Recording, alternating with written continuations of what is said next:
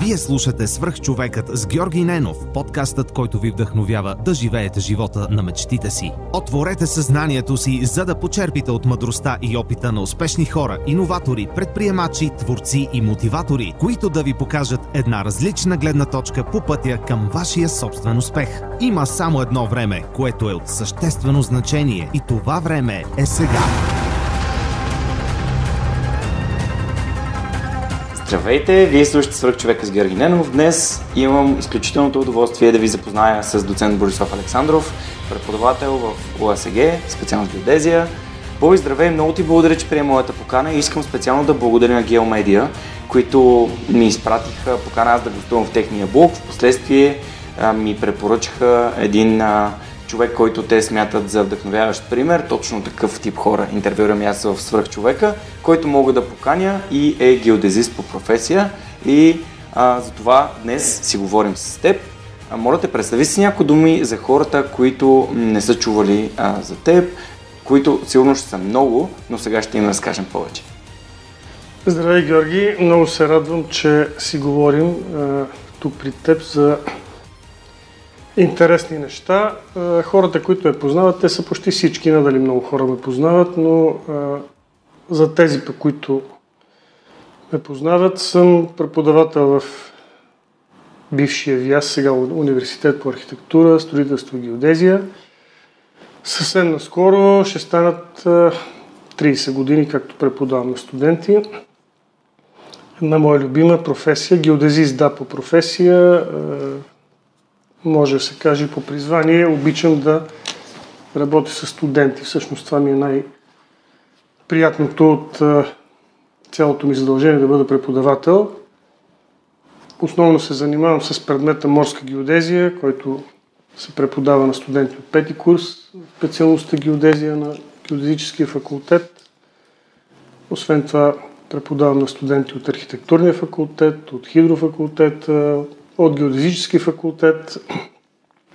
Като цяло, доста студенти работя и ако направя една бегла, груба сметка, за последните 30 години съм работил и преподавал на може би над 3000 души. Супер. Включително на, мой, на моите войчови войни. Аз дори малко след като срещнахме с теб я видях в метрото. А, Еми, защото тя не обича да й казвам военна, защото звучи много такова за лелички. И Еми каза, да, да, да, спомням си го, доцент Александров, така. И беше някакво много приятно, защото ти веднага по снимките успя да, да сетиш за тях, за лицата, което значи, че на теб студентите са ти важни. Как реши да, да се занимаваш с преподаване и може ли да се, да се върне малко назад във времето, във времената в гимназията ти, когато си иззимал своето образование и си е решил по кой път да поемаш? Ами аз много се радвам, че тази моя бивша студентка ме е познала и защото все пак годините на времето си казаха своето.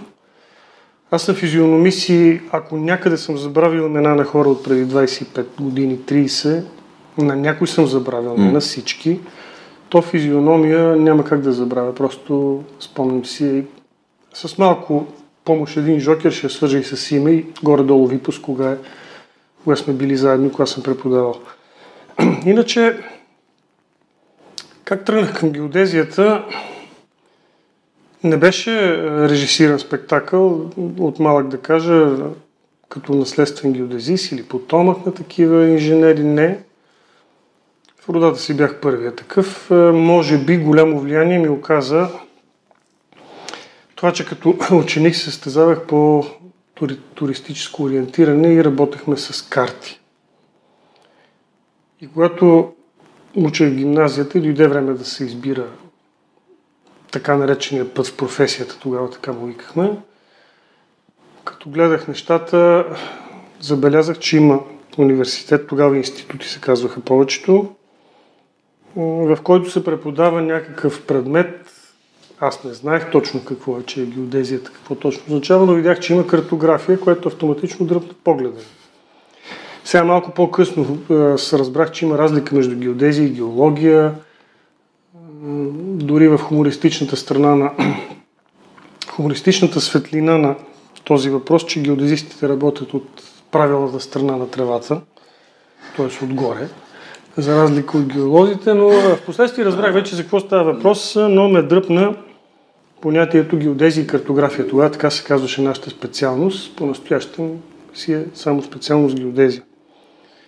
И така тръгнаха нещата. От обикновена гимназия, нито строителен техникум, нито някаква наследствена обремененост да трябва да бъда геодезист. Започнах да уча това. И в интерес на истината не съжалявам, защото ако сега трябва да се върна назад, преди толкова години, когато съм го кандидатствал и са ме приели, просто ще го избера същото. Само, че и още нещо. Тук ще отговоря на въпрос, който обичам да затварям епизода. Той е какво би казал на себе си. Явно, явно си много щастлив от пътя, по който си поел и аз се радвам, че това е така. Добре, нека задълбавим малко по-дълбоко. Все пак ти каза, че това, което си се занимавал е а, ориентиране и по-низко ориентиране. Туристическо, Туристическо ориентиране. ориентиране. да. Добре, и явно то, то е било с твоята северна звезда, нали? Това те е водило напред, нещо, което ти е харесвало. Как го откри него? Как откри, че харесваш да, да, да се занимаваш с това? И после вече можем да отидем към какво е самата геодезия. И да, с малка поправка, значи не северната ми, южна звезда, защото мене, мене южните звезди ме водят, не северните. Да, да, така южния полюс. да. Та, туристическото ориентиране беше нещото, което ми даде от една страна насока към бъдещата професия, което, с която се занимавам последните 35 години, а, но ми даде и друго. От туристическото ориентиране много заобичах планината. И от тогава започнах пък да усещам и другото увлечение, че града не е точното място за добро прекарване на целия живот. Работата ми е, като цяло вече беше извън часовете, е в повече в природна среда и когато и хобито става в природна среда, нещата започнаха да избояват като малко по-аутдор живот. Да. Но това ти харесваше и съответно ти носеше удовлетворение. Съответно. Това ми харесваше, защото като работа в геодезията, когато сме работили повечето, разбира се, извън университетската среда, нали, извън аудиторните зали, винаги е било по-добре. Така сме си казвали с колегите, с които сме работили, като мине табелката край на града, вече почваме да се чувстваме свободни и спокойни, защото отиваме на работа навън. Дори с постепенно се ориентирахме към по-трудни неща, към по-сложни обекти. Започна да се появява и термина екстремност в работата, защото има наистина в нашата професия има много неща, които технически може и да не са толкова трудни за завършене, колкото средата, в която трябва да се извършат, е силно екстремна и не всеки е съгласен да го прави това. Да, да, да и някакъв пример. Ми, катеране по кранове за изследване на разни деформации на подкранови пътища, кумини, антени, язовирни стени, разни високи местенца или над примерно язовирни стени сме слагали различни такива наблюдателни марки, които се следят после за деформации, които се работи с въже и така нататък и всяка грешка може да бъде много неприятно наказана. Не казвам точно фатално, обаче със сигурност сериозно наказана. То, тоест, като геодезисти, вие освен, че сте геодезисти, трябва да бъдете и катерачи, и ти с твоята морска геодезия, да се занимавате с гмуркане и всички тези неща. Тоест, трябва да знаете много много допълнителни умения трябва да имате, за да може да извършите тези неща, тази работа. Ами ако човек иска да го прави, трябва да може. Не става въпрос само да свършиш един обект и да вземеш някаква, някакво възнаграждение за това. По-скоро трябва да го направиш качествено, като приоритетите, разбира се, са да върнеш себе си и хората живи и здрави. Второто нещо е да върнеш техниката, която е много скъпа и третото нещо е всичко да излезло нормално. Какъв е смисъл, ако направим един прекрасен обект, много красив, е, и падна от един комин, например, смисъл никакъв. Затова постепенно се започнах с така до усъвършенстване на уменията на хората, с които работя. Аз не съм работил с много хора в интерес на истината на този тип неща, но и като цяло не съм и бил съгласен, който иска да тръгне да работи, защото особено младите хора си те са подвластни на една офория и казва, Не е проблем, аз ще се кача, тук ще прескоча един парапет, ще се кача, не ми трябва въжета, аз съм велик. Велик, велик, ма гравитацията си ни чака, така че категорично тази подготовка е важна. Определено. Ти спомена преди малко нещо много интересно и само исках да направя, да отбележа връзка към предишен епизод на подкаста, в който Кирил Николов Дизела сподели как точно любовта към планината го е накарала да се занимава с skyrunning, с тези а, маратонните бягания в планините и така веднага припознах това, което ти каза. Нали? От дете влюбен в планината и съответно а, това определя по някакъв, твоя, по някакъв начин твоя път. И това е страхотно. Ам, и се радвам, че има, има хора, които обичат планината до такава степен, че тази любов да формира после техния житейски път и да, да даде някаква предопределеност. Понеже аз съм абсолютен лаик на тема геодезия и знам само, че геодезистите се занимават с измерване на, нали, на парцели, както ти самия каза, изгради, това дали са криви, дали са така, безопасни. Можеш ли да кажеш с няколко думи какво представлява геодезията като професия, за да може и хората да, нали, да вникнат малко по-дълбоко? Между другото, само да вметна, майка ми е геолог, тя работи от грешната страна на тревата. Не, съжалявам, че така се получи. Сега, геодезията, аз съм пристрастен, разбира се, но ще кажа безкрайно интересен предмет от гамата технически дисциплини и интересна наука. Принципно без геодезическата дейност в някои от нейните аспекти не може да се сетим нещо, което да се прави в стопанство, в промишленост, в ежедневното ни съществуване тук, особено в урбанизираната територия. Иначе, по като определение, че се извършват измервания, че се изобразяват части от земната повърхност, че се създават карти, географски информационни системи, това всичкото е работа на геодезията. Ако започнем от по-от началото, за да живеем в една къща, тя трябва да се построи. За да се построи, трябва да бъде направен план на, на района, на местността, където ще... Най-обикновен строеж говоря, принципно. След това трябва да се, след като конструкторите си решат техните неща, геодезистът трябва да каже къде трябва да отиде тази къща като място върху този терен, който те са изобразили. След което като започне строителството, пак геодезистът трябва да е този, който следи дали строежа върви правилно, както каже да няма криви гради, стени. Което означава да се спазват конструктивните е, норми и правила за правилно функциониране на едно съоръжение.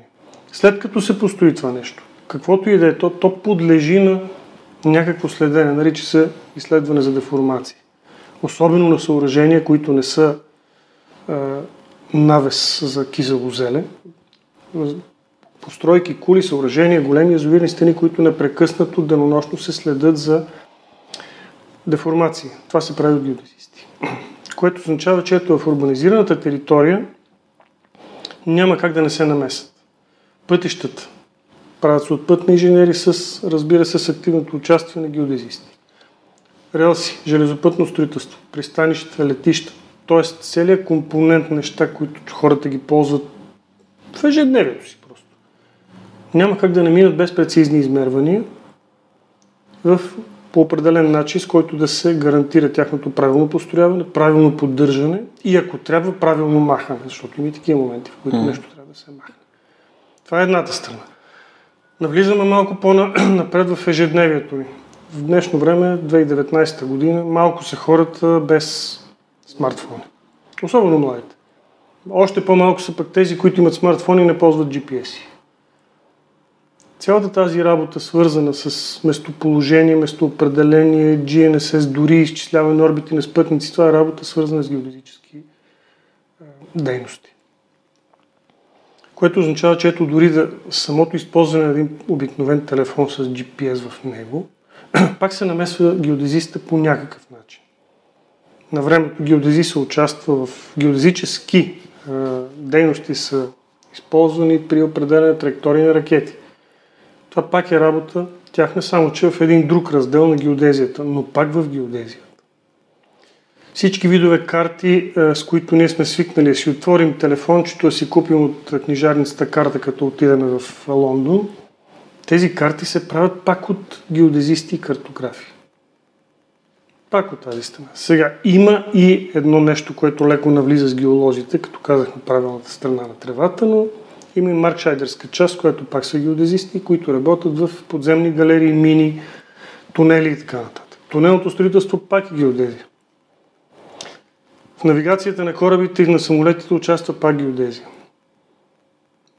Но почти навсякъде. Почти навсякъде. Аз дори сега така в бърз разговор бих се опитал да си помисля къде може да кажа, че не участва, но не се сеща. 29% от повърхността на Земята е суша и се обслужва, обработва и така представена изобразява се от геодезисти. Останалите 79, 71% почти от планетата е вода. С нея пък относно нейното изобразяване като дъно, като различни явления в морската среда, пак се занимават такива хора, които са свързани с морската геодезия. Пак морска геодезия, в което пък като части на морската геодезия, като един раздел голям, влиза хидрографията. Нещото, което изобразява дъното на океана, на, въобще на водни басейни, не само на океана. То океан е едно, но има и вътрешни басейни, реки и така нататък. Това го прави хидрографията друг подраздел на морската геодезия. Влизат движението на динамиката на повърхността на океана. Нещо, което много пъти сме говорили тук. За съжаление, много не се обръща внимание от обществото като цяло. Не визирам нещо по-специално като етажи на обществото, но по-скоро обществото като цяло не се вълнува, че динамиката на световния океан – е доста тенденциозно върви към повишаване на нивото. Заради дали е глобално затопляне или локално и моментно, но в последните години се показва, че има затопляне. Mm-hmm. Това пак е нещо, което е свързано с морската геодезия. Пак се чу думата геодезия. И не случайно, дори в момента са а, набора, който пълни специалността геодезия в геодезическия факултет. Ето тази година има първи курс 80 или 81 човека. И те са една от специалностите, които винаги си пълни бройката, която е заявена като бройка за обучение, се пълни и според мен има интерес. А и лично мое желание и удоволствие това нещо да бъде все повече и повече така популяризирано сред младите хора, защото това е нещо много интересно. Благодарение на тази професия Успях да мина през 50 държави в този свят, mm. да работя почти на 6 континента, да влеза в над 10 вулкана. То, това са много интересни неща.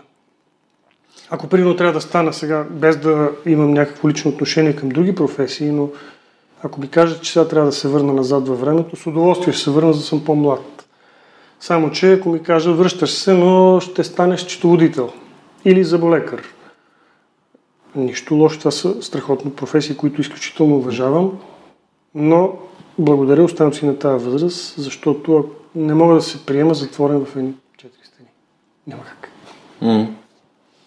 Супер. Ами ти почна да отваряш лекичко вратичката към, към твоите пътешествия и други интереси. А, беше изключително приятно да, да разбера, че всъщност ти си част от а, антарктическите експедиции. И съответно ти спомена преди малко, че си говорил с професор Пимпирев а, за неговото и за неговото участие в Свърх човека преди няколко месеца. Моля те, сподели ми как, как се случи така, че не, започна да пътуваш и започна да, нали, да, да посещаваш такива, такива места като различни вулкани и как се озова на шестия континент, който си посетил. Седмия. Седмия. Еми ти каза 6 континента. Еми на един не съм ходил още. Австралия ли? Не, Америка. А, Северна. Да, Северна Америка. Сега се сетих, да. А, не, на, ще върнем, на седмия ще... по принцип, но шестия в твоя списък. Да. Ще се върнем малко по-назад във времето, защото те обикновено нещата не избухват в една сутрин се събуждаш и вече си пътешественик. То нещата са по-отрано. Но още в ученически години много така проявяваше се една тенденция да не ме свърта на едно място, а да, да, да искам да пътувам, да да обикалям, да гледам, да не стоя затворени пространства. Те повечето момчета са така нормално, е, но не ме влечеше толкова да седна пред телевизор. Поне по мое време телевизори имаше, айде компютъри нямаше, но телевизори имаше. И така че е, то оттам започват да се зараждат нещата и когато дойде време да се кандидатства за продължаване след гимназията, бях решил, че кандидатствам тогава на уния години имахме право да кандидатстваме на две места, не като сега навсякъде. И едното, което кандидатствах беше ВИАС тогава и другото, което иска да кандидатствам и кандидатствах, разбира се, беше военно-въздушното училище, тогава Долна Митрополия. И заради което вече започвах да полагам всякакви неимоверни усилия, за да бъда прият там, защото в общи линии ми се искаше да е повече там, отколкото, да работя като пилот, отколкото в някакъв неясен за мен още институт. Ходихме, подготвяхме се, парашутни скокове и така нататък. Започнах нали, да, да прави парашутизъм в ученически години, само и само да имам опцията да влезна в, за пилот. Но от годините бяха такива, че не всеки, който искаше да стане пилот, ставаше, така че официалната версия на комисията, която и сега си спомням и много така натъжи тогава, беше, вие сте много висок. Аз познавам и други високи хора, които даже станаха в отряда на космонавтите. Имаше такъв. В разширения отряд на космонавтите имаше човек, който е малко по-висок от мен, но е безмислено се връщам толкова назад. Така че тогава започна едно а, желание за да се ходи, да се обикаля, mm-hmm. да се гледа. Сега бяха такива времената, че тогава повече се обикаляше само из България, но постепенно нещата се попромениха. И за първи път излезнах преди, е, малко след 10 ноември успях за първи път да излезна от България. Тогава бяха едни много актуални екскурзии, тип шопинги до Турция. Успях да излезна през граница, да видя какво било. То било много интересно да се пътува. Така ми се стори тогава. И тъй като и времената малко се попромениха, вече е, имахме по-цивилизован достъп до кандидатстване в, за учене в различни типове училища. И тогава вече имаше възможност и нормално да кандидатства в военноморско училище, където исках да стана навигатор или по-простичко казано, по-разбираемо, учи за капитан. Там учат за навигация, другата специалност е корабни механици. И тъй като времената бяха вече доста по-добри, това отношение безпроблемно записах да уча във Варна, военноморско училище, задочно, за навигация, за капитан на кораб. И по време на ученето си успях да направя задължителни те два рейса бяха задължителни, аз направих три рейса като помощник капитан, стъжан помощник капитан в български морски флот. И тогава се отпуши е, това, може би тази, може би закъсняла награда да видя света. Спомням си, че първото ми плаване като стъжан помощник, това беше 95-та година, първата ми дестинация, на която трябваше да пътувам с кораба, беше Барселона. Значи нещо като все едно Алиса в страната на чудесата. Изведнъж като приказки. Не съм излизал никъде по някакви причини и изведнъж се качвам на едни там много хиляди тона метал, с който ще отида до Барселона като стъжан помощник. Това е нещо невероятно. И така минаха три рейса и в момента, в който вече трябваше да се ориентираме към приключване, съдбата искала да почука на вратата по друг начин. То не толкова аз ги гоня приключенията ми, май те ме преследват повече.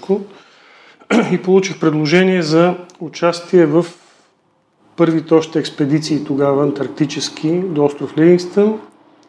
Специално от тогава беше доцент Пимпира, сега професор и много добър мой приятел. Вече тогава се запознах с него, той ми предложи дали има желание да се включа в антарктическа експедиция. Това беше 98 година. Значи преди 21 години вече. Като геодезист. Това бяха пионерските години на антарктическата експедиция, седмата поредна българска, като си има предвид, че тогава още беше, още се прохождаше. Геодезисти не бяха ходили и в крайна сметка се стигна до наистина до пътуване. До там след едно доста драматично и, може да се каже, силно рисково пристигане в Антарктическата база българската на 1 декември 1998 година по някакво стечение на обстоятелствата точно на 1 декември, а 1 декември е деня на Антарктида. Просто съвпадение. Но при много тежка, тежко дебаркиране на, на българския бряг, все пак ние сме за първи път в експедиция. Няколко човека бяхме за първи път. Стана така, че поради рязко влушаване на времето, кораба, който ни стоварваше 8 българи, слезнахме 5 на брега, само с личния си багаж. Кораба трябваше по спешност да се изтегли заради рязко влушена установка. И стана така, че на брега останахме 5 човека, от които трима за първи път, двама относително опитни, защото бяха слизали вече, бяха ходили на експедицията, което значи стари кучета. И другите трима останаха на кораба, който се евакуира по спешност, но за зла беда заедно с горивото и с храната. Времето се влуши така, както може да се влуши само на Антарктида. Успяхме се добереме до нашата къщичка и започнахме да се опитваме да чакаме кораба да живеем по някакъв начин. Което означава нямаме топлина, нямаме... Имаме дрехи, разбира се. Багажа личния беше с нас, но нямахме и храна. А кораба си тръгна, видяхме го само в вихрушката, там видяхме му опашката и замина. Ама защо не ви остави храната? Нямаше време? Ня, няма време. В момента, в който те първо свалят няколко човека, там дебаркирането става от, в движение, там няма пристанище. На няколко, 2-3 мили от брега е кораба, сваля се на гумени лодки зодиаци, свалят се хората, по няколко човека с личния багаж, слизат на брега, връща се лодката, правят се няколко курса и в нормално време се сваля горивото, сваля се и е, храната и след това тия хора започват да си вършат тяхната работа. Кораба си отива. Само, че сега стана друго. Свали хората, свали личния багаж и като дойде време се сваля другото, просто рязка промяна. И кораба си тръгна. Нормално е. Няма заради Опасно е за него, да. Нашия хляб те да катастрофират. Както и да останахме така. Сега като се връщам назад във времето, ние стояхме 7 дни. Така, 7 дни не са нищо. 7 дни без храна. Ами, намерихме ни стари бисквити в една от старата барака с инструментите. Имаше някакви такива стари консерви, такива като от времето на Шекълта, не ни раздиви. Но все пак имаше нещо, което успяхме да...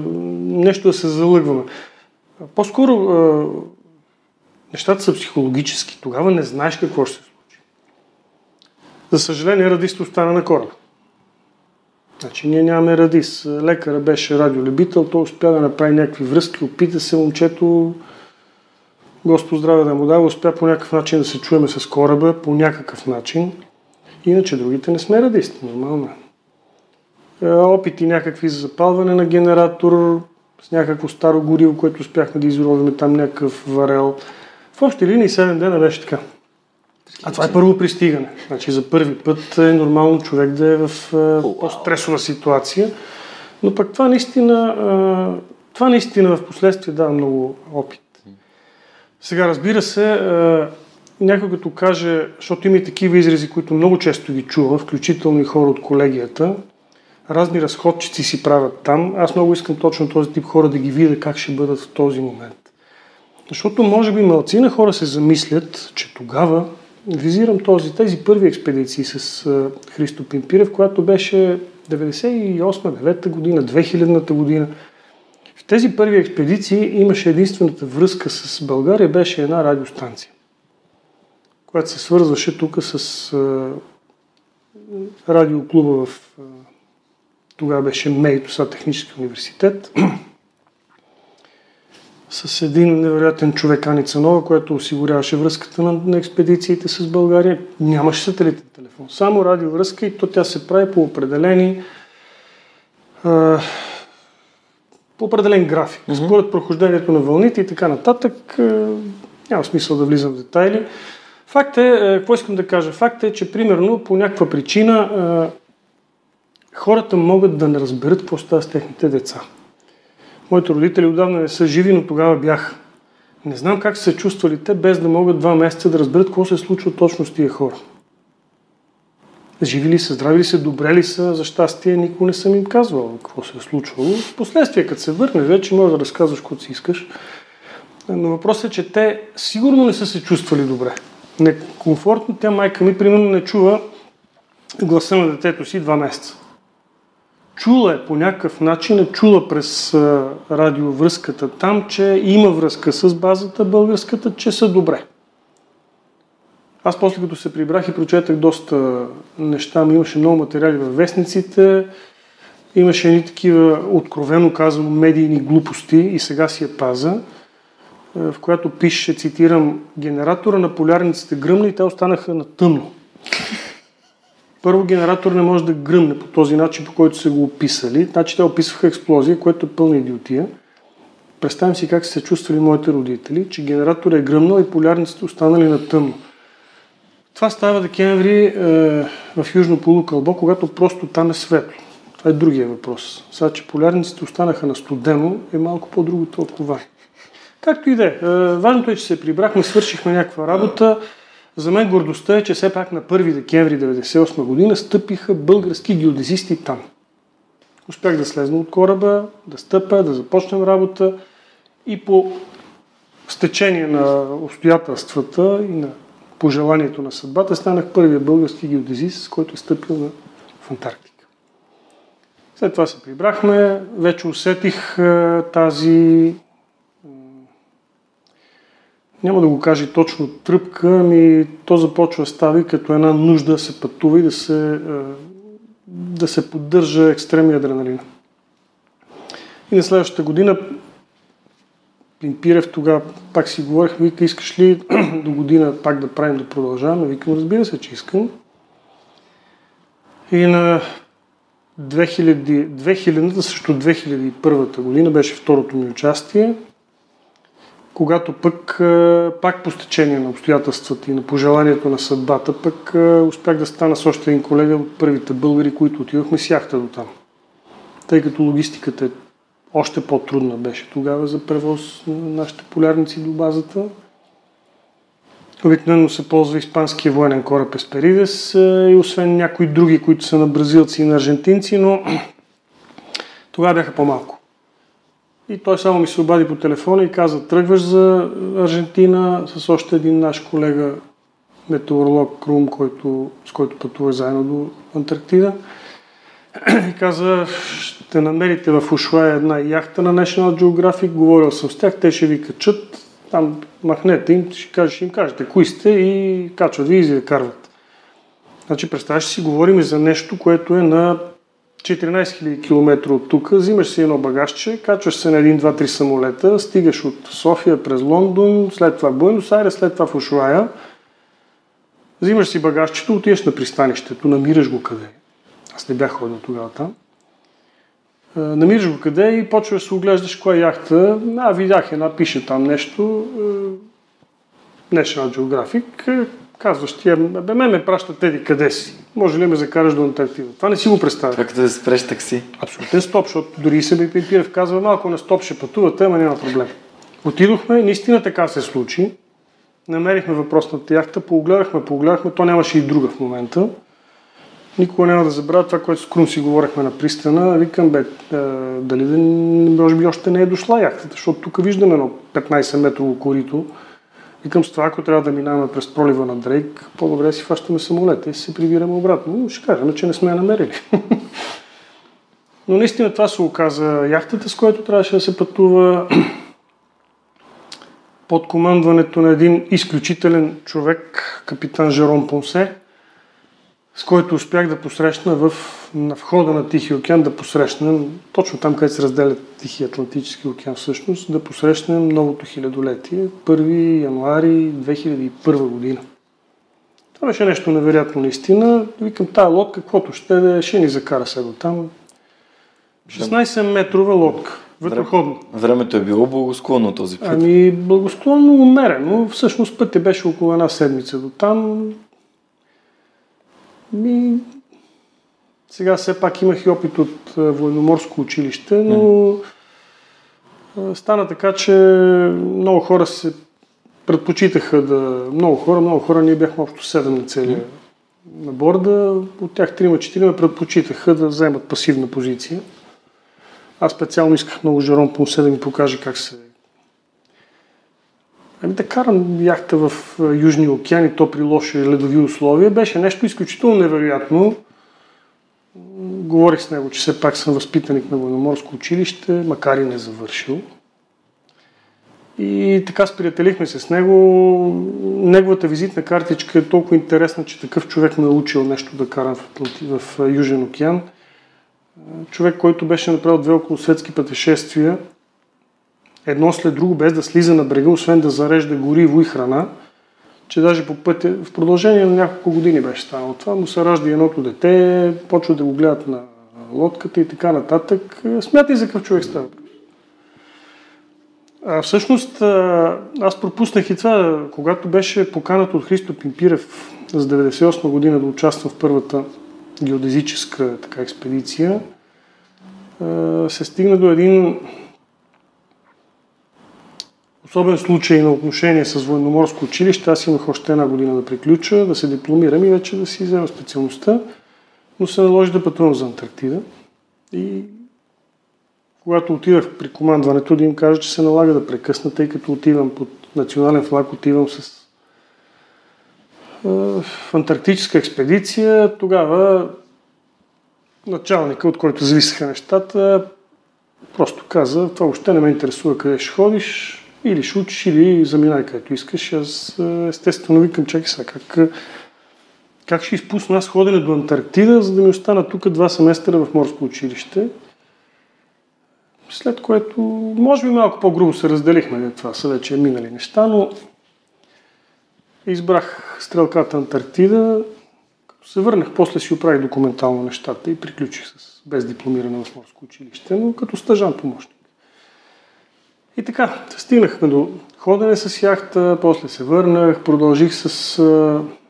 Извинявай, че те прекъсвам. Какво, какво прави един геодезист на остров Ливингстън? Какво, какви са задачите или нещата, които трябва да се...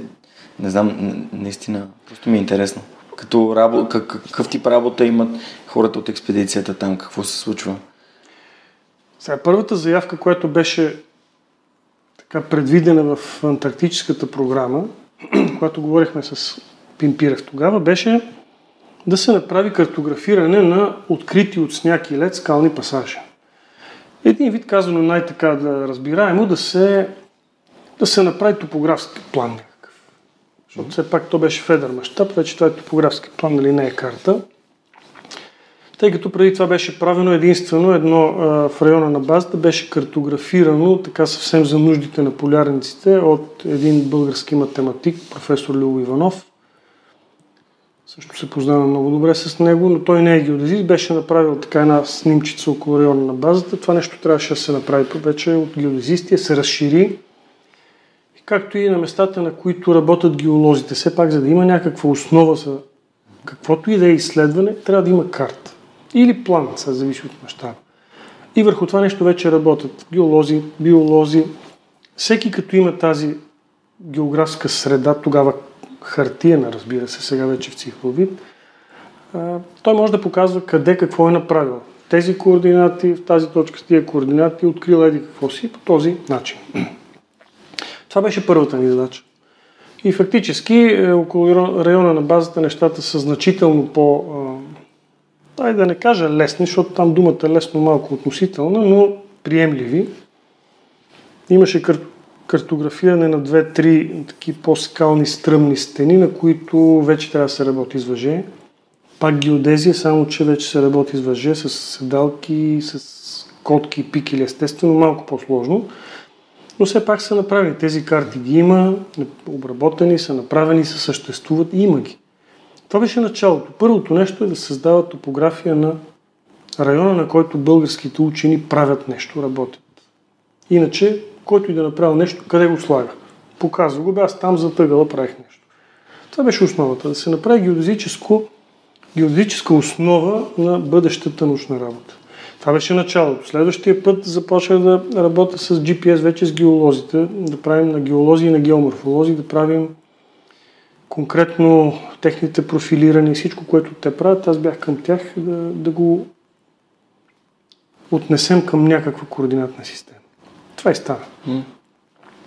Малко по-късно, като се прибрахме в 2001, мина известен брой време, така няколко години минаха и започна ми се върти в главата една друга така идейка доста по-сложна. Не беше правено снимане на картографиране, по-точно, на дъното на акваторията пред базата. Ние сме близко до, до брега, тъй като сме остров. Базата е разположена на 200-300 метра от бреговата линия и съответно има някаква като акватория, в която и биолози работят, и лодките пристигат с багажа на експедициите, но ние нямахме такава хидрографна информация. И говорих с Пимпирев тогава, подхвърлихме му като идея, той помисли така, вика, трябва да видим, ще го измислим, прояви интерес, айде да организира нещо по този въпрос. И се организирахме с един мой колега, с който доста години сме работили заедно с... който също е доцент в нашия факултет Юри Цановски. Направихме една схема за работа, купихме апаратура, направихме програмата, отидохме там 2009 и направихме първата хидрографна снимка на района на залива пред българската база, включително една така снимка на дъното при испанците. Испанците, нашите кумши и съседи там, които са на половин час път от нашата база. Следващата стъпка беше вкарването на дрон с други колеги геодезисти, които да се картографира вече. Тоест технологиите започнаха да се сами да си намират място в нашата работа, но цялата идея е да се изобразява повърхност. Първоначално беше скалната, но тя скалната вече е изобразена.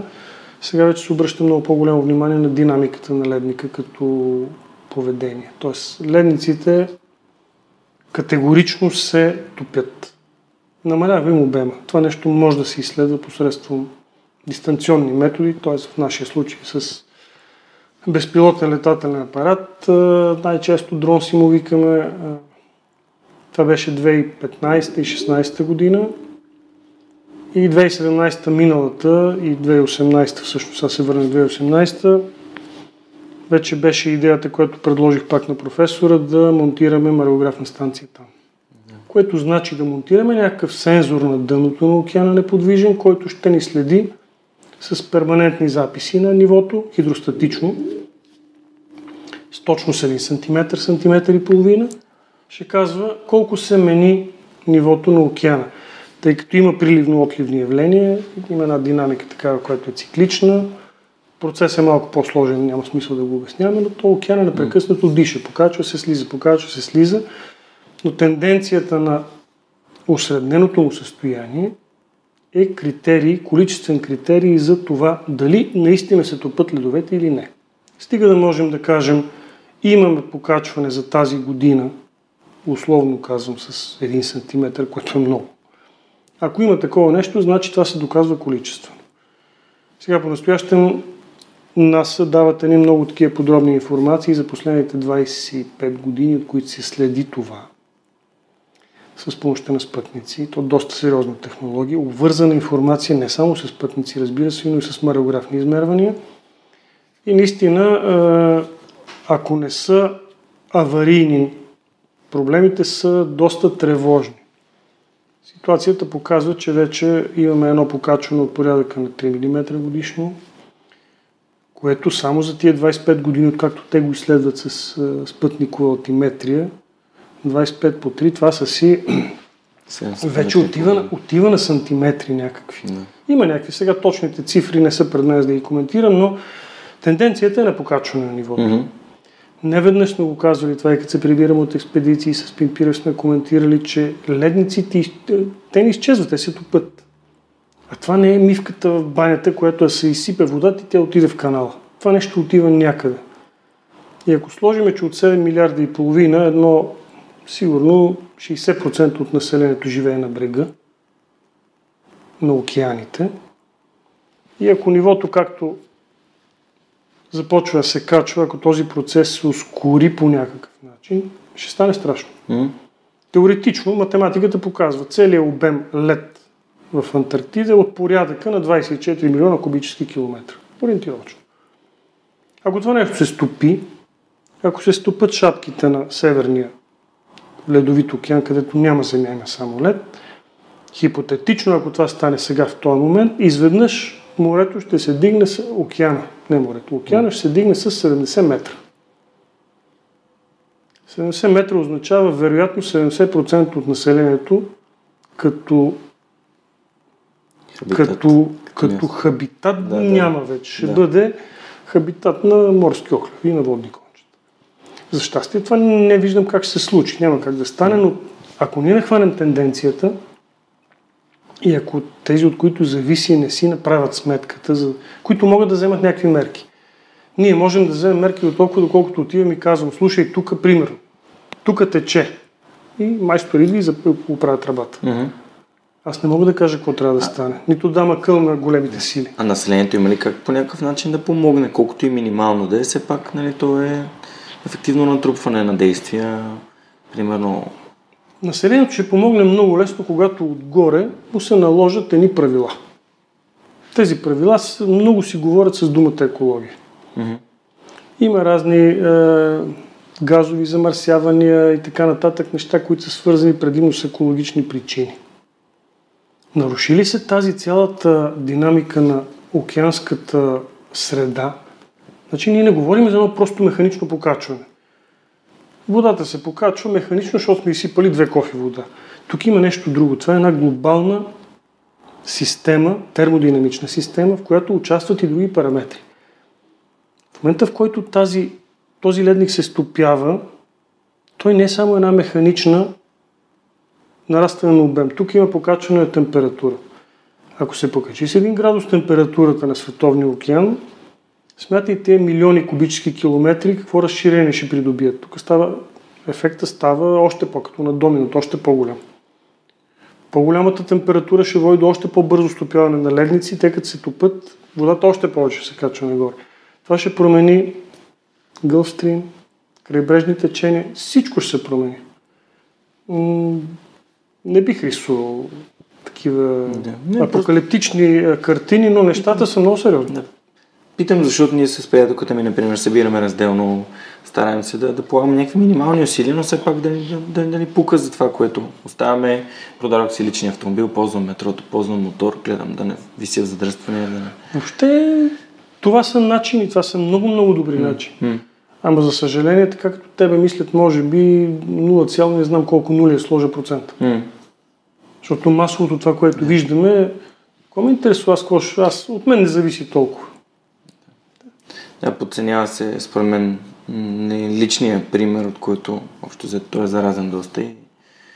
Да ми опитваме се по някакъв начин, аз не веднъж съм го разказвал и на моите студенти, тъй като правя съм не една и две презентации на тема Антарктида, на тема пътувания, на тема такива неща, че а, от нас зависи. Тя планетата няма си отиде утре, други ден. Нали, това не е ябълка да изпуснеш да се гръмне Не. земя. Тук става въпрос за друго. Обаче след нас идват хора. Да. Да. А след тия хора идват техните деца и техните хора и техните и така. Ами, ами, знаеш ли, много съм разсъждавал на тази тема и някакси имам, имам някакво такова вътрешно усещане, макар и да не се занимавам научно с тази, тази част, че тя планета има някаква цикличност, през която си минава и нали, съответно дове, увеличаването на, на водата би довело до някакво застудяване. Може би последствие ня- някакъв нов ледников период. Говорим за някакви хиляди милиони години напред. Нали, просто, просто го виждам като един цикъл, който един вид системата, която се рестартира и почва на ново. И Вероятно, да. и почва на ново. С единствената малка особеност, че нас не ни касае, защото това като стане след 3 милиона години, може би дори и аз няма да го доживея.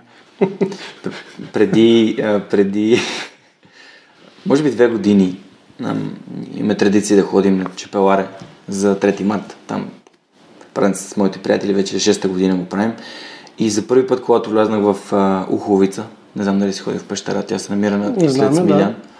И си спомням как бяхме само и приятелката ми е гида и той каза, е, съжалявам, че няма други хора, трябва да платите цялото влизане. Викаме за нас, това е удоволствие. Сме само двамата и гида, който ни разказва, едни малки прилепчета вътре на много, много красива пещера. И си спомням как влязохме долу на, на дъното в пещерата, където може да се разходи човек и, и гида ни казва, тази пещера е на там няколко милиона години. И аз се оглеждам така вътре и си казвам, май колко сме нищожни, колко сме преходни. И това е няколко, нали, ти си взел на сериозно, а тук нали, това е, е еволюцията на, на цялата планета, нали, може да видиш как, до какво, какви неща е създала. А, и ти си мислиш, че там, някакви дребни неща, фейсбук постове и хейт. Това е така, но ако имаш очи да го видиш. Ако нямаш очи да го видиш, това нещо, просто няма да го коментираш. Да. Аз за първи път усетих така, ти понеже казваш, нали, величието на природата, пътувал съм доста и по планините, но така може би ми направи едно сериозно впечатление вече. Преди няколко години бях на един трекинг в Хималайте с Дойчин Василев, нашия алпинист от Еверест. Тогава, когато застанах, нали, когато за първи път вече видях гледката към Еверест, че го виждам, очи в очи се виждаме, с голямата планина, когато се качихме вече над 4000 метри започна голямата красота, тогава вече разбрах, нали, след като видях мащабите на Хималайте и прецених, че нали, мащабите на нашите безкрайно красиви планини, като Рила, Пирин, те са някакви, те са като прашинки. Това е нещо огромно. Това е огромно. И ние говорим, е, аз не го обичам този израз, но много, много често го чувам, покорител на планини, покорители на върхове. Ма какво покоряваш? Ма нищо не покоряваш. Mm. Тебе те допускат и самите шерпи, с които сме говорили там, т.е. те си имат тяхни някакви си молитви или как да го наречем, тяхни лични отношения с божествата. Той дори самия там, Нима Шерпа, казваше, аз благодаря, е, че боговете ме допускат. Той се беше качвал, примерно, 7 или 8 пъти ли беше качвал Еверест като шерп и ми беше водач. Той казва, аз благодаря на боговете, че ме допуснах. А ние говорим за покоряване. Същата работа и с а, другите по-трудни места, в които можеш да попаднеш. Може би ние, а, нали, по повечето хора, защото аз самия не съм нали, катера, че не виждам това с покорянето на върховете, не го разбирам, мен ми харесва да, нали, постижението да се кача до някъде, да разгледам, да си на върха на, нали, на Черни връх да. или на Синаница беше много красиво. Самото пътешествие до там обратно, много, преживяването е много приятно, но а, съвсем наскоро с приятелката ми гледахме няколко филма, свързани с покоряване, наистина покоряване на планини. Един от които беше Мару, много интересен филм за катерене там по един специален маршрут, където момчетата спяха в една палатка, която висеше от едни въжета. И... Тия са, тия са, тия са друг културен пласт. Да, но може би покрай, може би покрай а, Боян Петров така започнахме да се интересуваме, защото аз купих книгата от панера на книгата, първите седем, взех си я вкъщи, защото много, много исках да го интервюрам с него. С теб си говорихме, ти го познаваш. Ам, не успях да, да се докосна до, до неговите истории и до неговата личност. Е определено един изключителен свръхчовек и съм щастлив, че е живял тук и е вдъхновил другите да, да, да правят нещата, които обичат. И исках само да кажа, че когато тя прочете книгата и така гледахме за Еверест, за едното изкачване 90 и коя година там, където умират тези платените изкачвания, където умират няколко от хората в организацията и в самото качване нагоре. Забравих името на филма. Мисля, че се Еверест се качваше, казваше самия филм. И така, Мару, след това мисля, че гледахме още някакви филми свързани. И, и въпросът в, в нали, в, нейните, в нейните мисли и в моите беше добре, ни качваш се до там, защо? Мисля, каква е причината да... Това е наистина буквално си на... Ти там не можеш да дишаш, нали, ако не си е климатизиран правилно, не си го правил десетки пъти. Каква е причината ние да стремим непрекъснато да скачим до върха на най-високата планина, знаеки, че това е нали, има dead zone, нали, има зона на смъртта, над която като се качиш вече. Защо? Какво ни кара като човеци да, да искаме да слезем на дъното на океана, което е място, което не сме намерили още, най-дълбоката част. Има неопознати части от океана и да се качим на върха, на абсолютния връх, на земята и то не веднъж ми да го правим, ако трябва много пъти. Тук веднага ти, веднага ти давам един а, много конкретен пример. Цитирам директно Дойчин Боянов, моят приятел Дойчин Боянов, който си изкачи първия българин качил Еверест без кислород. Един много добър приятел и много добър алпинист. Те заминаха 2014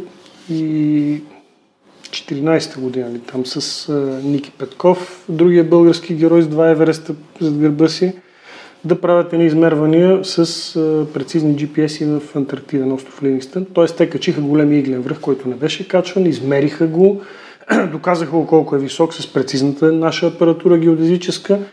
Но това, което много си спомням и което винаги ме е радвало и го давам винаги за пример,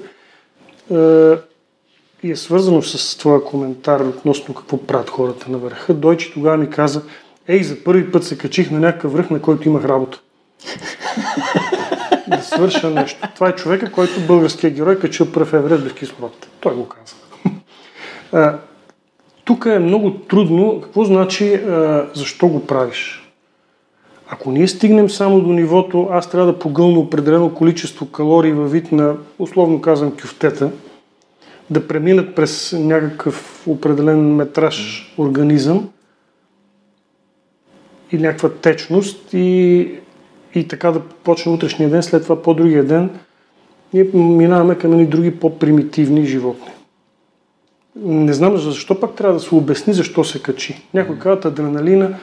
И то адреналина може да стане, ако решиш да се засилиш, да скочиш от прозореца, пак е адреналин.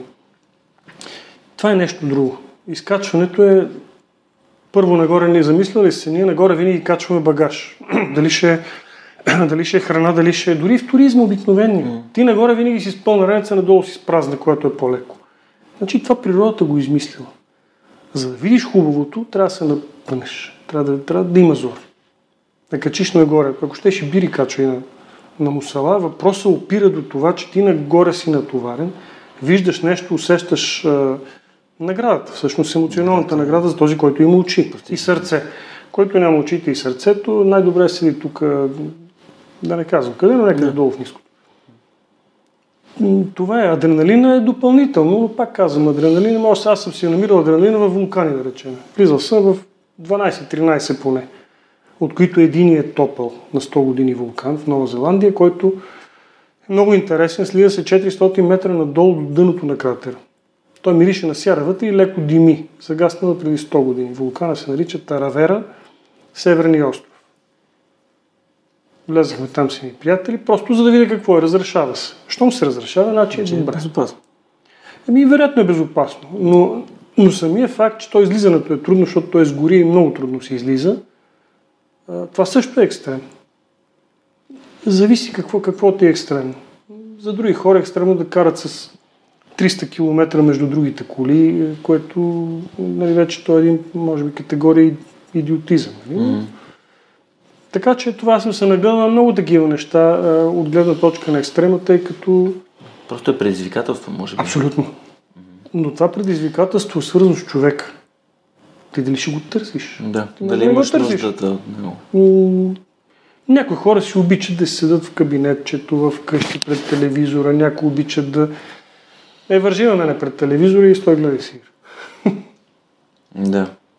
Да, просто, просто ни беше интересно, защото е, буквално това е нещо, което е опасно и понеже е опасно, то е...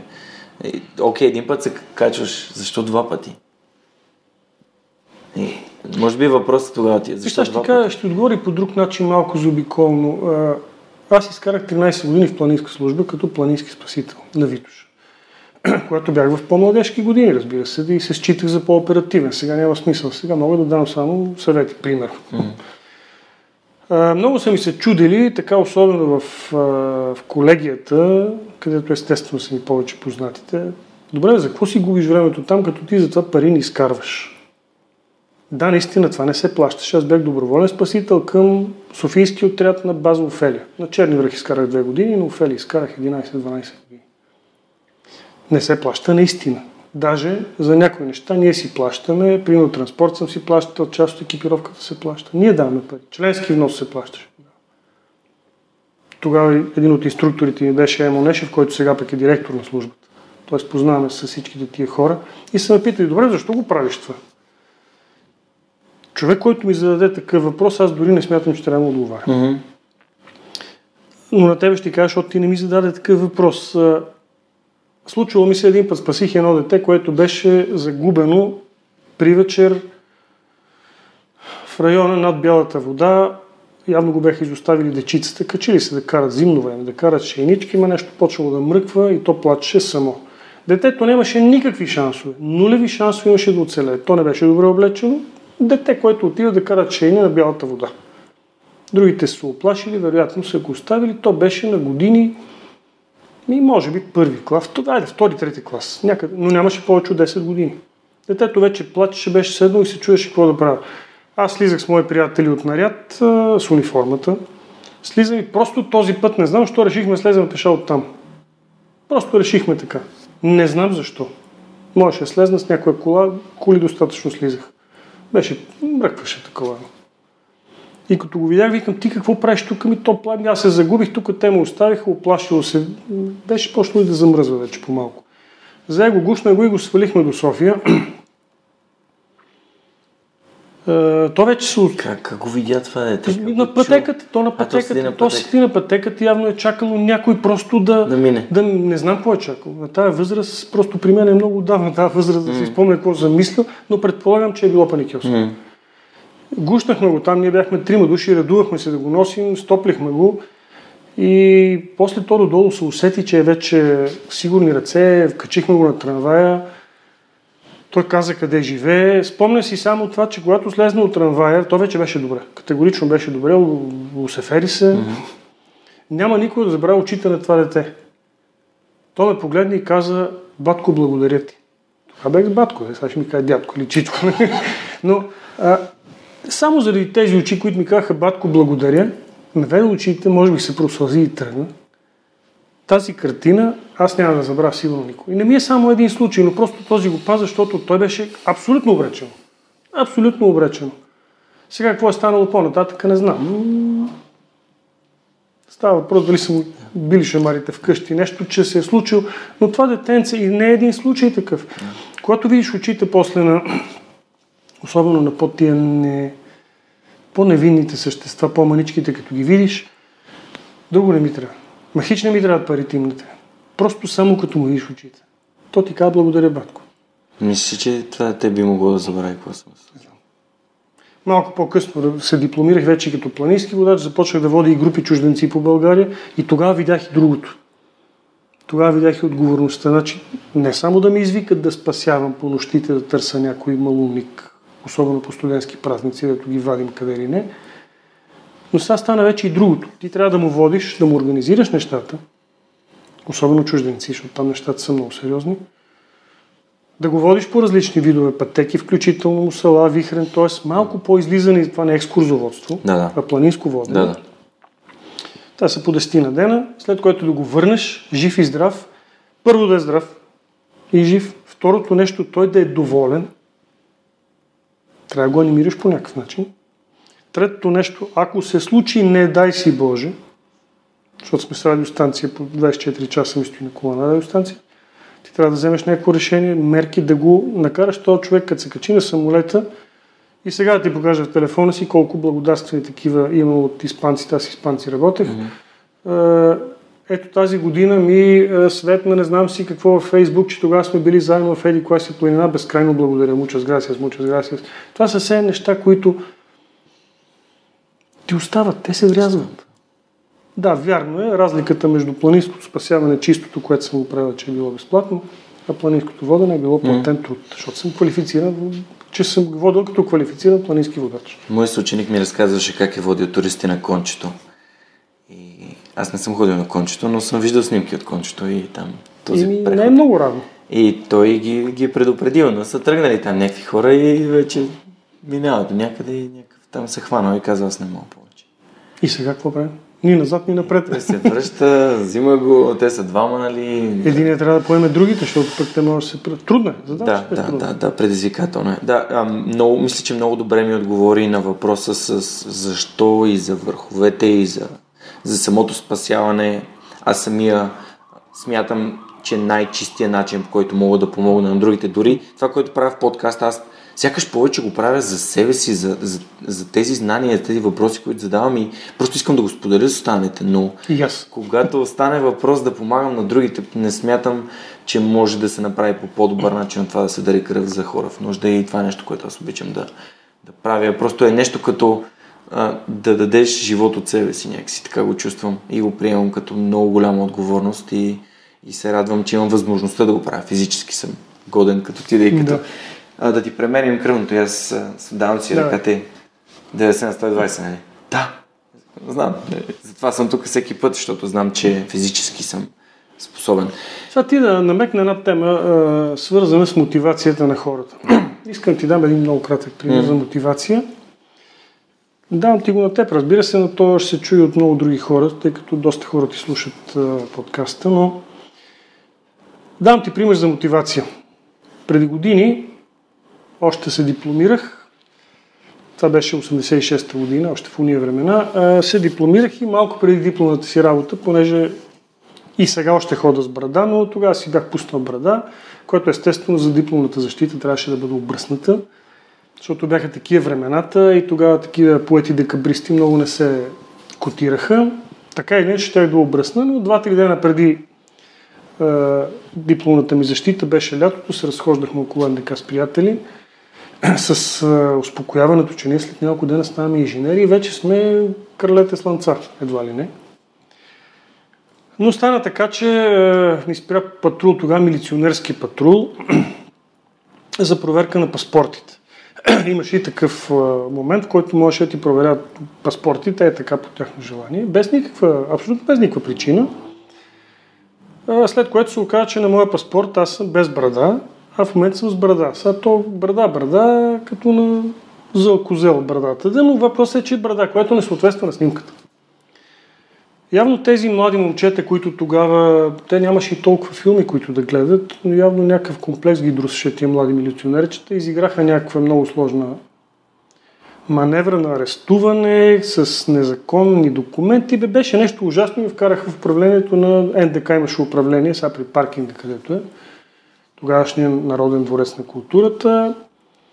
И аз им обяснявам, че ще бъда след два дена на защита, ще се бръсна, не съм престъпник. Държаха се с мен като с престъпник. Бръснане, не знам си какво, трябваше да се явявам там, да ми, да им се покажа на въпросните офицери и старшини, да се покажа, че съм обръснат. Те ме почнаха, аз завърших. Както и да обръснах се, отидох с изключителна болка и може би тогава още имах сълзи в очите, сега че нямам да, ама е, обръснах си и отидах да се покажа пред е, вездесъщия капитан, че аз съм вече без брада и имам право да се разхождам свободно по слънцето. Мина защита и така нататък.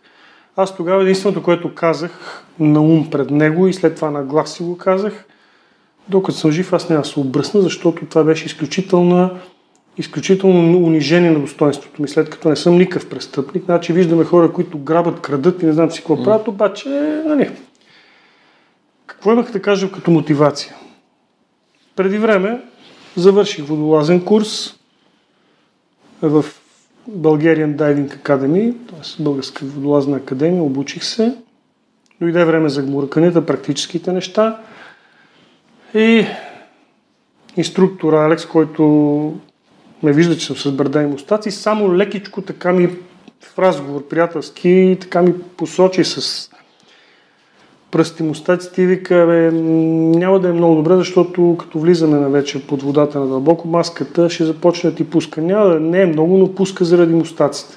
Той нищо друго не ми каза, Алекс. Само ми посочи това, че това не е... Ще имам дискомфорт с маската. Още същата вечер аз мустаците ги махнах. Разбира се, не бръснати, но махнати до степен да не пречат на маската за гмуркането ми под водата.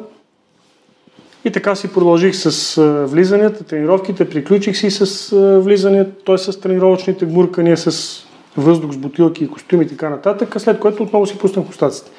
Ето това е мотивацията. Едната е тотално безмислена, насила направена и което те кара да отвърнеш с, по закона на физиката с обратното цял живот. Другото е само едно поглеждане и ти казва, това наистина не е добре за нещо, което искаш да направиш.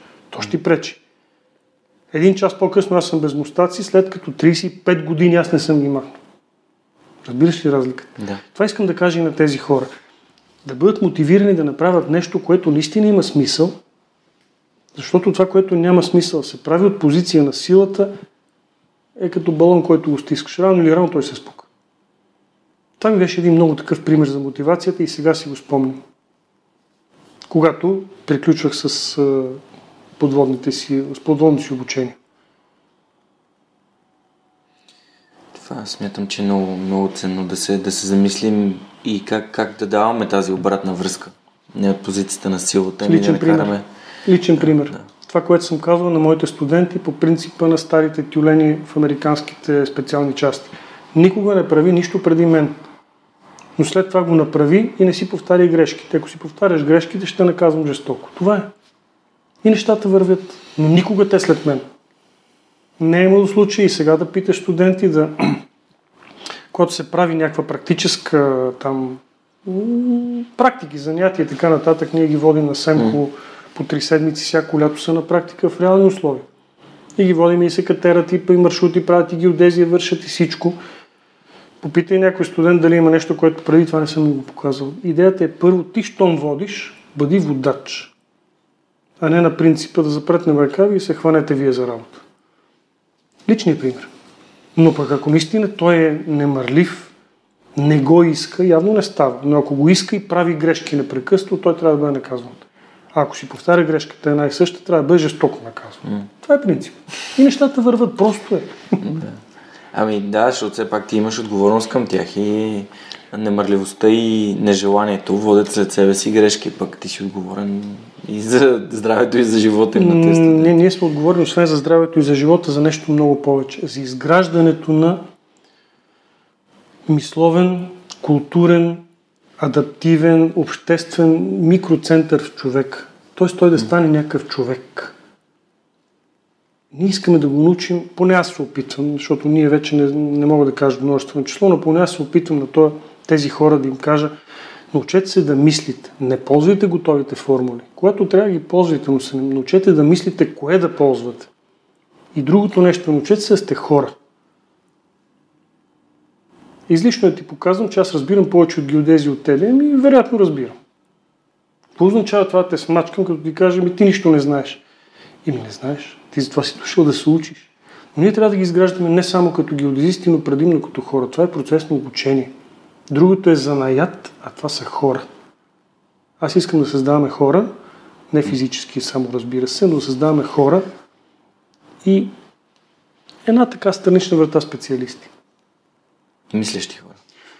Да, защото забелязвам напоследък, че нещо много не се обича свободата у хората. Като почва да си проявяваш на свободен и на мислещ, много ти завиждат. Изпъкваш. Не, да, наистина много изпъкваш и тук на Балканите се казва, че най-голямото наказание Тоест, най-голямата реакция срещу успеха е завистта и злобата. Аз поне съм го усетил много пъти. Защо точно ти? Защо такова? Ами идете вие. Аз нямам нищо против. Идете вие. Да. Харесва ми, че когато се запознахме и обикновено хората, които имат така позиция, просто виждам, виждам смиреността в, в, в теб и това, че не, не си доцент Александров, ти си Боби.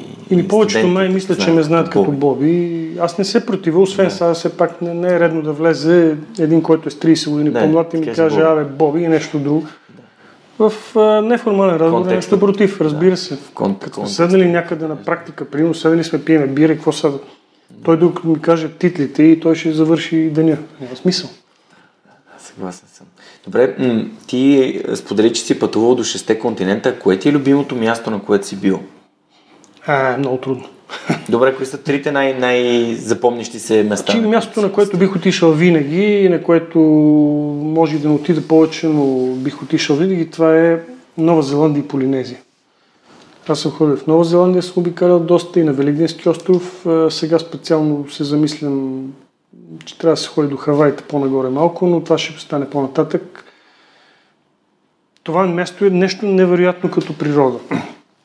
Хималайте са нещо, което е мястото на тишината и самотението, което ми е харесало много. Пак бих се върнал.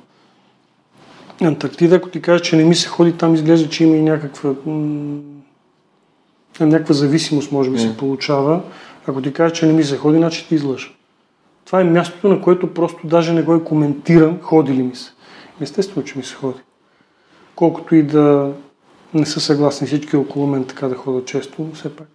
Да, питаш ме ходи, ходи ми се. Ходи ми си в Аржентина, ходи ми си в... Дали по Европа съм ходил доста и нагоре към Полярника съм ходил по фьордите в Норвегия и там ми се ходи, ама... Пожелавам ти да завършиш седмия континент, да го посетиш съвсем скоро. И ми ако е река, Господ, скоро ще стане това. Да. С едно малко по-сложно пътуване. Искам само да отбележа, че ти ми изпрати твой YouTube канал, където има много, много интересни видеа от а, няколкото, които погледнах първо за разходката, вакансията ти до Велигненския остров, просто наистина беше много интересно. Така да видиш не някакви кадри от National Geographic, ами как... Не от професионалисти, това е. Да. Моя поглед. Да, твой поглед, какво виждаш, какво ти прави впечатление, как изглежда.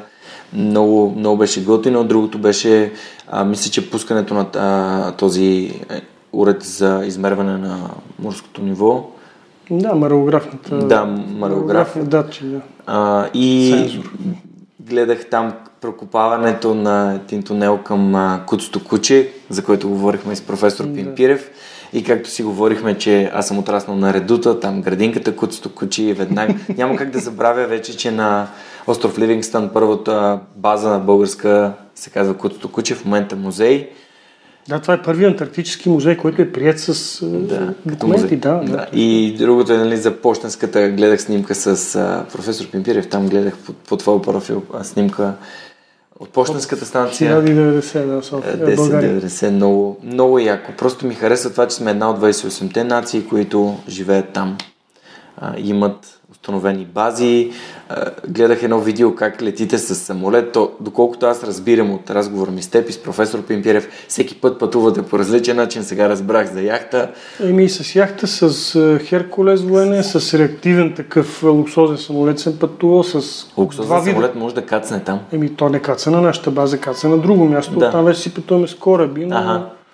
с с луксозен пътнически кораб успя един път на стоп да ни вземе, с военен кораб съм пътувал, с Колко? яхта два пъти, тази година пак с яхта бях. Колко пъти си ходил до а, остров Ливингстън? Пет. Пет пъти, вау. Да. И всеки път се е с различно нещо. да, да, да, супер.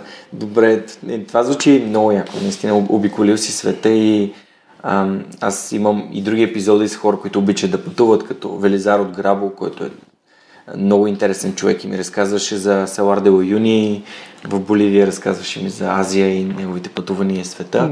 Радвам се, че мога да, да поканя гости в подкаста, които са обиколили света.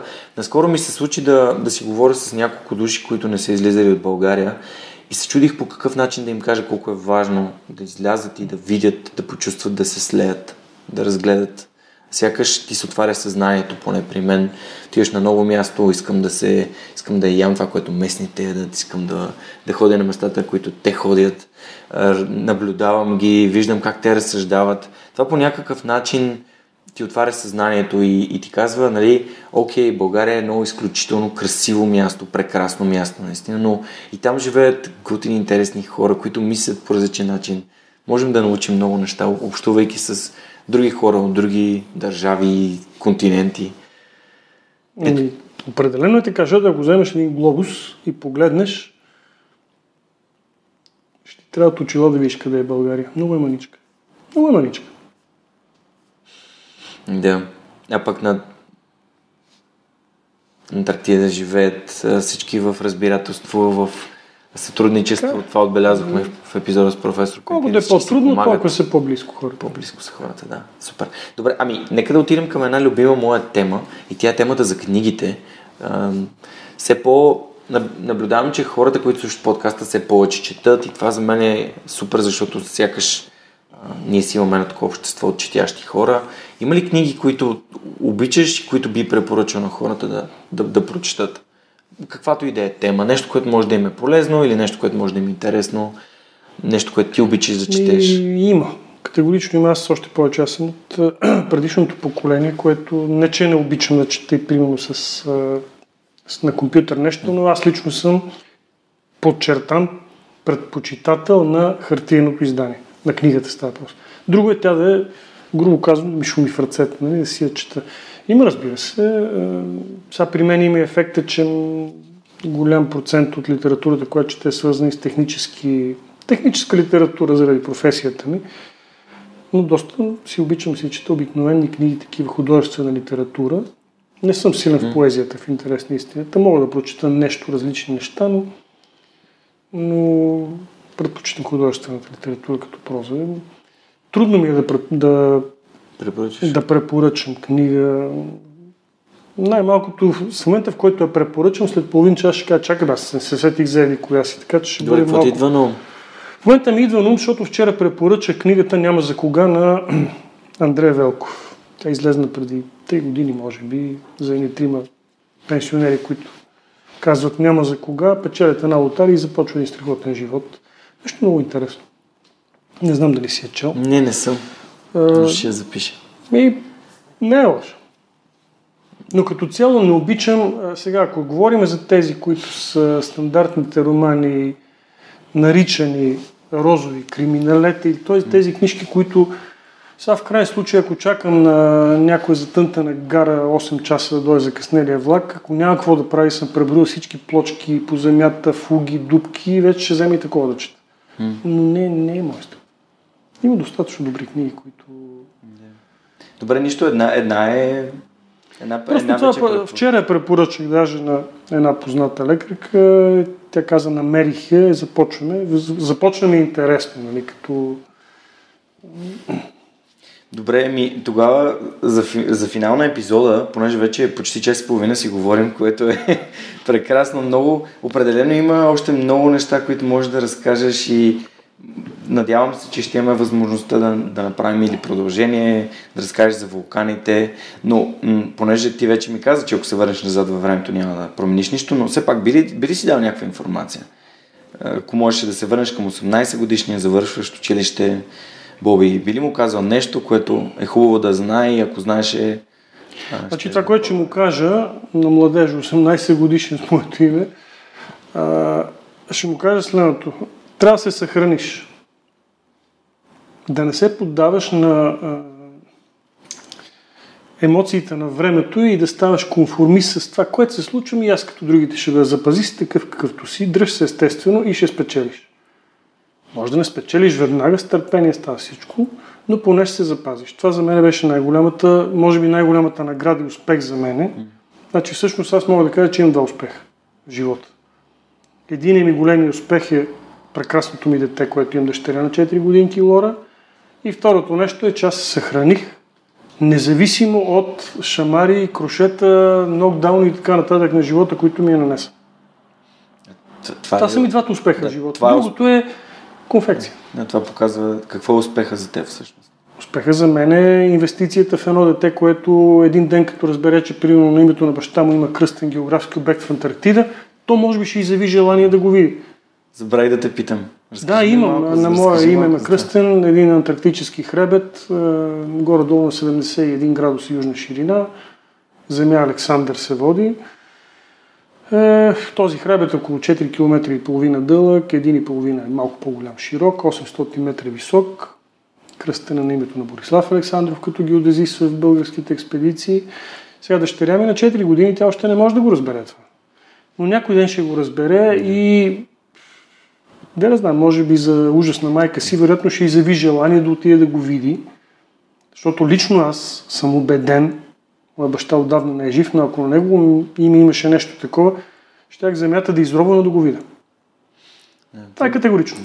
И споменаме и предишния път, като си говорихме как а, твоята дъщеричка, когато отидеш на работа, си мисли, че отиваш пак на Антарктида. Еми някой път да, ти пак ли отидеш на Антарктида и аз затова качих в YouTube канала си, качих един клип, в който тя чука по масата така леко, не ядосано, разбира се, закашлива детски и казва, искам да отида на Антарктида.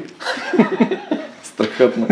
Супер. Добре, аз между другото измислих много интересен въпрос за финал на епизода и то е, абе, в Пиза няма ли геодезисти? Как са допуснали това нещо? И може самите те са наклонени и затова всичко им струва право.